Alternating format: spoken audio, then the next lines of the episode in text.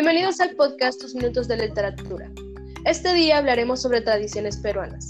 Mi nombre es Cecia Valle y mi compañera es Adriana Rodríguez. Este día tenemos como un historiador que nos hablará sobre el demonio de los Andes, historia que se cuenta en tradiciones peruanas. Bueno, bienvenido Gabriel, ¿cómo te encuentras hoy con nosotros? Muy bien, la verdad, es un honor estar en su podcast soy bastante fan de oírlo por las mañanas. Bueno, en serio, eh, me alegra eso, de hecho. Y bueno, hoy te voy a hacer una pregunta sobre Ricardo Palma, que fue un escritor romántico, costumbrista, tradicionalista, periodista y político peruano. Pero también lo conocían más que todo por sus relatos cortos en tradiciones peruanas, ¿verdad? Sí, es cierto. Alrededor de 400 creo. No recuerdo muy bien eh, ahorita, pero por ahí anda la cifra. Bueno, pero eh, tengo una duda sobre por qué le decían el bibliotecario mendigo. Tengo esa pequeña... Bueno, se le decía el bibliotecario mendigo porque a él se le dio el mérito o se le dio o se le encargó que él fuera el bibliotecario de la Biblioteca Nacional. Entonces, durante la guerra entre Perú y Chile, los chilenos regalaron los libros, los quemaron, los vendieron, etc. Entonces, ¿quién se iba a encargar de recuperar estos libros? ¿Quién, quién iba a buscarlos? Entonces fue Ricardo Palma. Ricardo Palma se encargó de mendigar estos libros y además por su apariencia le, apariencia le decían el, el bibliotecario mendigo porque él se encargó de restablecer la Biblioteca Nacional, así, mendigando los libros en pocas palabras. No sé si respondo tu, tu duda. ¿Y qué opinas sobre, sobre esto? De hecho, pienso que es completamente sorprendente cómo le tocaba hacer eso solo por ser bibliotecario. Bueno, que creo que él lo hacía más por, por sí mismo, ¿verdad? O sea, no por sí mismo, pero sí por... Amor a su país. Ajá. Sí, sí, exacto. Lo hacía por amor a su país. Entonces esto fue lo que incentivó eh, motivó a componer los escritos de tradiciones peruanas. Wow, realmente, realmente no, no esperaba eso y estoy sorprendida.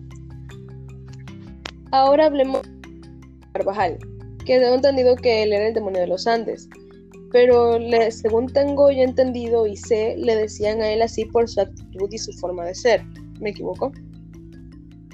Eh, sí, exacto. A Francisco Carvajal fue conocido en los primeros tiempos de la colonización y se le puso ese apodo por sus cualidades, porque era bastante sarcástico y también porque tenía una rara fortuna en combate, o sea que ganaba mucho. Eh, no se sabe mucho de su historia, pero se dice que fue hijo natural de César Borgia. Eso se dice, pero no está como que muy confirmado porque no se sabe mucho de su historia. Mm, ya, entiendo. Pero ahora háblanos un poco más de él. Eh, ¿Qué es lo que a ti te llama la atención de su vida y de lo que se muestra en, en el escrito? Lo que más me llama la atención de él es su sarcasmo, porque era bastante cruel a la hora de, de hablar con sus con sus capturados, con sus con sus enemigos y era un hombre bastante inteligente, bastante inteligente la verdad. Mm. Y la cara, o sea, la persona en sí es la que tenemos en la pintura, es, es bastante interesante porque se ve cómo era él físicamente, tenía barba blanca, su armadura, etcétera. pero tengo ahí un comentario. Ahí lo vemos más que todo en su vejez, ¿verdad? Sí, porque eh, llegó, cuando llegó a Perú, él ya era, era bastante señor cuando llegó. Creo que rondaba Ah, pero aún por los... participó en la col- colonización, ¿verdad? ¿Cómo? Que aún así, siendo, siendo, teniendo una gran edad, participó y fue una de las personas más importantes en la colonización de Perú. De Sí, participó en las guerras civiles que hubo en ese tiempo entre, entre conquistadores. Entre conquistadores se hubo una guerra eh, por los terrenos y por el poder político, entonces él participó en él, participó ahí.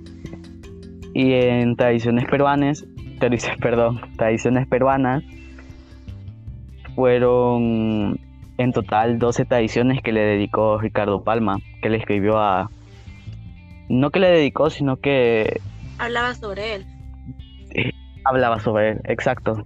Sí, sobre, sí, hablaba sobre él. Creo que en ese entonces él rondaba los 75 años por ahí, ¿verdad? Sí, exacto.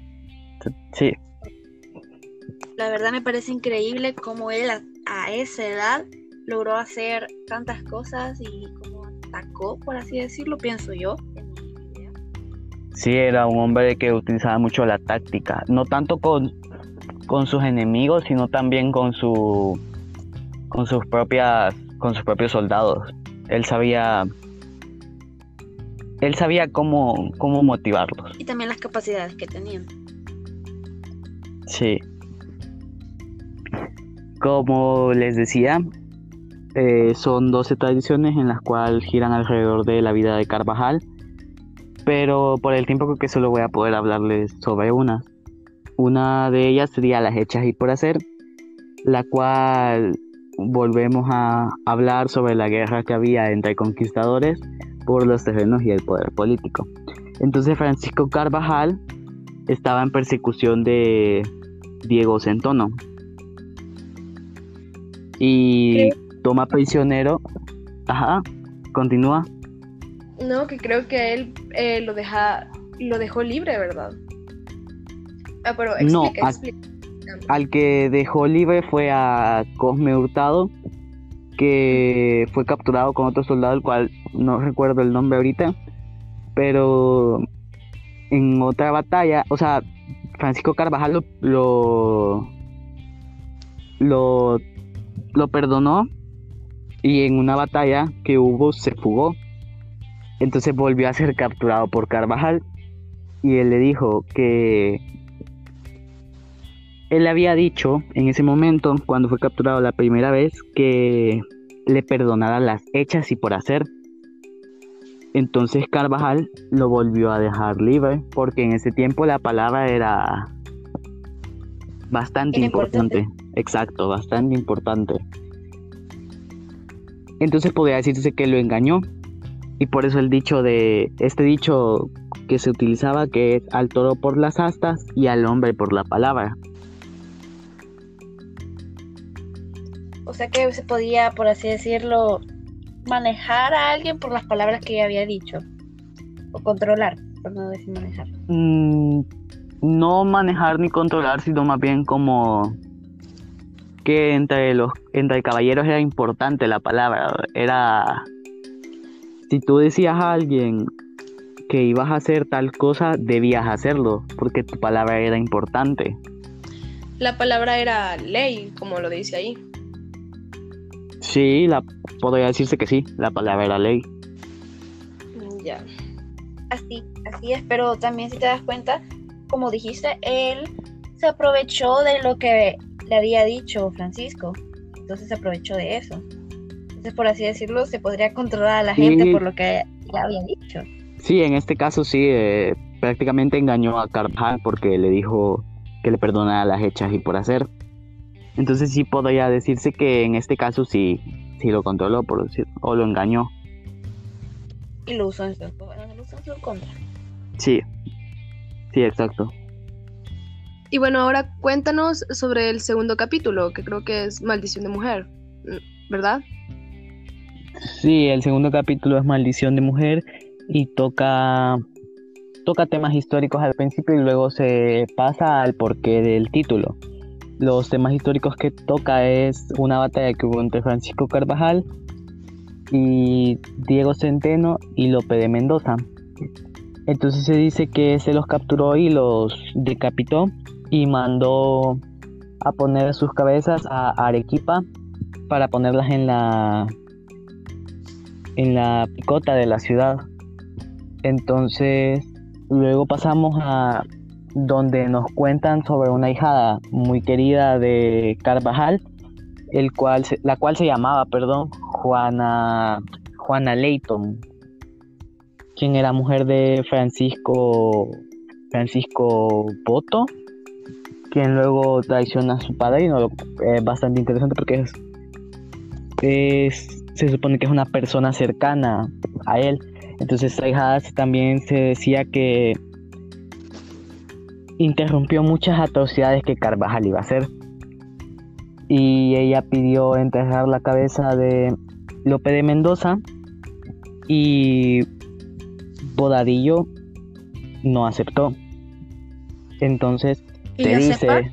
que yo sepa, perdón, perdón, perdón por interrumpirte, pero que yo sepa, ¿verdad? Que eh, Juana le ofreció muchas cosas a Dionisio para que le diera la cabeza, ¿verdad? Y él aún así no quería. Sí, exacto, le ofreció muchas cosas, pero él no aceptó. Entonces se dice que, entre comillas, se dice que ella lo maldijo.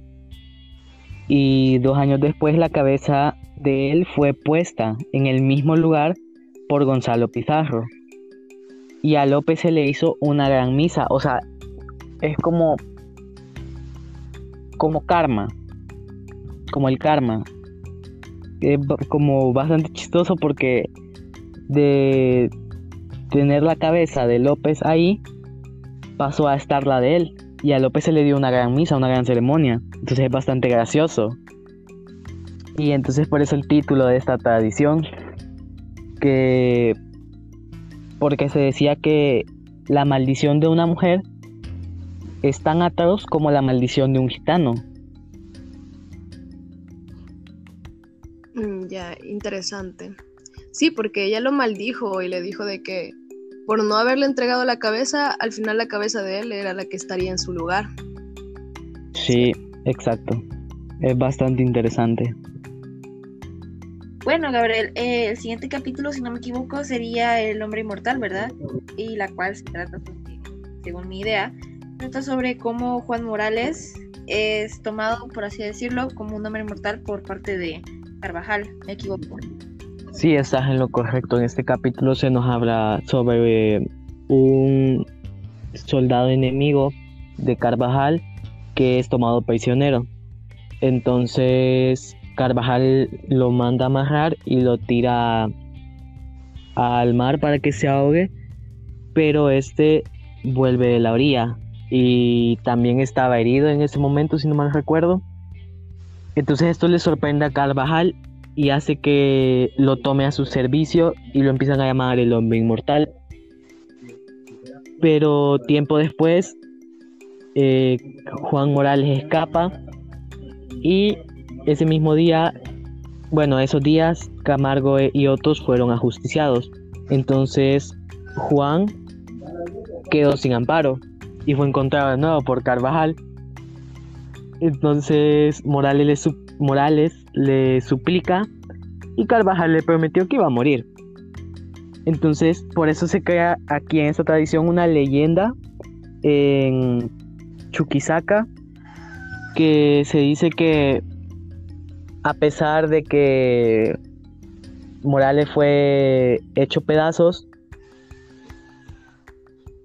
no está con vida porque sus restos desaparecieron. Entonces creó la leyenda de que pasea por las noches en ese lugar. realmente pensé que iba a ser algo diferente, pero estoy sorprendida con ese hecho de que creen que él sigue, por así decirlo, vivo. Sí, entonces por eso se creó esa tradición o esa leyenda de que Juan Morales sigue vivo. Juan Morales, el hombre, el hombre inmortal, sigue vivo y ronda por Chuquisaca. Ya, es bastante interesante, la verdad. Y bueno, ahora, ¿qué nos puedes decir sobre el capítulo que le sigue a este? Es, se llama Ay, cuidata y güey de lo que aquí andaba. ¿Qué nos puedes hablar sobre él? Pues aquí observamos cómo Carvajal conseguía sus riquezas, pero también podemos observar que no, fue, no se beneficiaba por completo. Por ejemplo, aquí vemos cómo le roban y también vemos cómo él quería recuperar lo robado.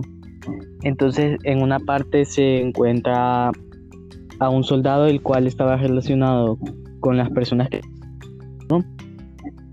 Y él le cuenta una historia que leo textualmente. Dice así. Habrá de saber, señor Pero, Pero Hernández, que una honrada dueña quería mucho a su marido. Y murióse este, y un día barriendo la casa, tapó con unas calzadas viejas del difunto y cortando la bragueta puso, púsolas en un agujero. Y cada vez que barría la casa, cuando llegaba al agujero, comenzaba a bailar cantando Ay cuidata y guay de, de lo que aquí andaba. Entonces por eso el título.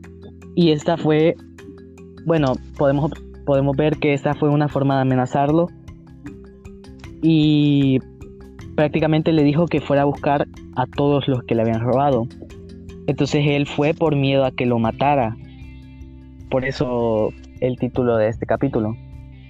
Por esa historia que le mm, contó. Ya, entiendo.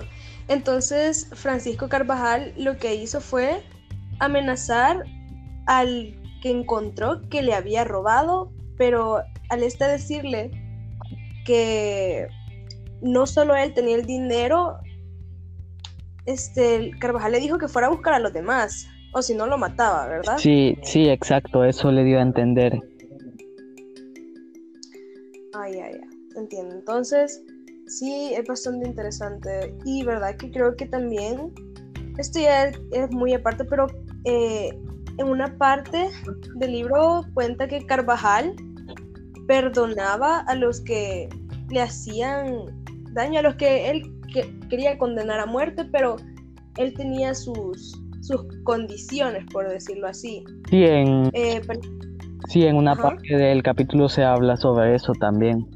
Se profundiza un poco en eso. Ya, entiendo. Bueno, Gabriel, fíjate que revisando ya nos queda poco tiempo, así que no sé si nos podrías resaltar los puntos más importantes de los dos capítulos que nos faltan. Eh, sí, claro. El, lo, eh, uno de los últimos capítulos es la bofetada póstuma, la cual habla de Luis Perdomo. Y los puntos a destacar es como él quiso matar a Carvajal, pero se dio cuenta antes Carvajal, nuestro demonio de los Andes, y lo mandó a asesinar con cuatro hombres. Entonces uno de estos lo hirió. Él se cortó su propia mano a sangre fría y le dijo que era inservible porque no se eh, supo defender. Entonces se dice en algunos escritos que fue comido por los tigres. ¿Y quién mandó los tigres o fue por, por suerte, entre comillas, de él? por suerte de él.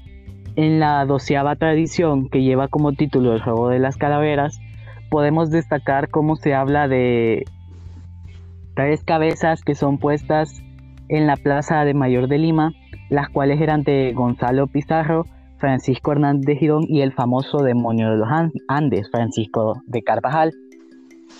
Entonces a base de estas cabezas se crearon muchas leyendas y, y doña Mencia, que era la mujer de Girón, se dice que fue ayudada por un joven que se robó las calaveras y por eso el título de, de la tradición.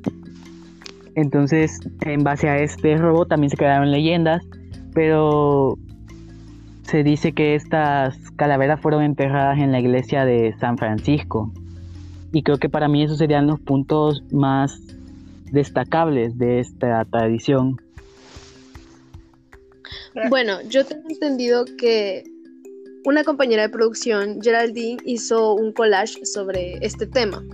Entonces, aquí lo estamos viendo. Sí, sí, eso estaba observando. Me parece muy interesante cómo incluyeron a todos los, los militares o conquistadores que se mencionan en la en las tradiciones y cómo hizo que el que encabezara fuera el demonio de los Andes, o sea, Francisco Carvajal, me parece un detalle bastante bueno. La creatividad se nota mucho.